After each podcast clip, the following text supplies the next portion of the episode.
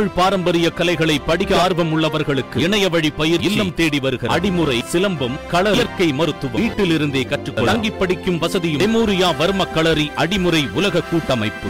வசீம் அக்ரம் கொலை வழக்கில் டீல் இம்தியாஸ் உட்பட ஏழு பேரை காவலில் எடுத்து விசாரிக்க மேஜிஸ்ட்ரேட் அனுமதி வழங்கியிருக்கிறார். வாணியம்பாடி பாஜக பிரமுகர் வசீம் அக்ரம் கொலை வழக்கில் வேலூர் மற்றும் சேலம் சிறையில் இருந்த டீல் இம்தியாஸ் உட்பட ஏழு பேரை மூன்று நாள் காவலில் எடுத்து விசாரிக்க வாணியம்பாடி நீதித்துறை நீதிமன்ற நடுவர் காளிமுத்துவேல் உத்தரவிட்டிருக்கிறார். திருப்பத்தூர் மாவட்டம் வாணியம்பாடி ஜீவா நகர் பகுதியில் கடந்த பத்தாம் தேதியன்று மனிதநேய ஜனநாயக கட்சியின் முன்னாள் நிர்வாகி வசீம் அக்ரம் படுகொலை செய்யப்பட்டார். இந்த வழக்கில் ஆறு பேர் வேலூர் மத்திய சிறையிலும் முக்கிய குற்றவாளியான டீல் இம்தியாஸ் சேலம் மத்திய சிறையிலும் நீதிமன்ற காவலில் இருந்து வருகின்றனர். வாணியம்பாடி நகர போலீசார் குற்றவாளிகளை ஏழு நாட்கள் போலீஸ் காவலில் எடுத்து விசாரிக்க நீதிமன்றத்தில் மனு அளித்திருந்தனர். இந்த நிலையில் முக்கிய குற்றவாளியான டீல் இம்தியாஸ் சேலம் சிறையில் இருந்தும் செல்லா என்கிற செல்வகுமார் அஜய் பிரவீன்குமார் அகஸ்டின் சத்யசீலன் முனீஸ்வரன் ஆகிய ஆறு பேர் வேலூர் மத்திய சிறையில் இருந்தும் பலத்த போலீஸ் பாதுகாப்புடன் அழைத்து வரப்பட்டு வாணியம்பாடி குற்றவியல் நீதித்துறை நீதிமன்ற நடுவர் காளிமுத்து வேல் முன்பு ஆஜர்படுத்தப்பட்டனர். அப்போது நீதிமன்ற நடுவர் காளிமுத்துவேல் குற்றவாளிகள் ஏழு பேரையும் மூன்று நாட்கள் போலீஸ் காவலில் வைத்து விசாரிக்க அனுமதி வழங்கினார். பின்னர் இருபத்தி ஏழாம் தேதி மாலை ஐந்து மணிக்குள் மீண்டும் நீதிமன்றத்தில் ஆஜர்படுத்த உத்தரவிட்டிருக்கிறார். மேலும் போலீஸ் காவலில் எடுத்து விசாரிக்க கூடிய ஏழு பேருக்கும் இருபத்தி நான்கு மணி நேரத்திற்கு ஒருமுறை மருத்துவ பரிசோதனை மேற்கொள்ள வேண்டும் என்றும் அவர்களை துன்புறுத்தாமல் விசாரணை நடத்த வேண்டும் உள்ளிட்ட நிபந்தனையுடன் போலீஸ் காவல் வழங்கப்பட்டிருக்கிறது.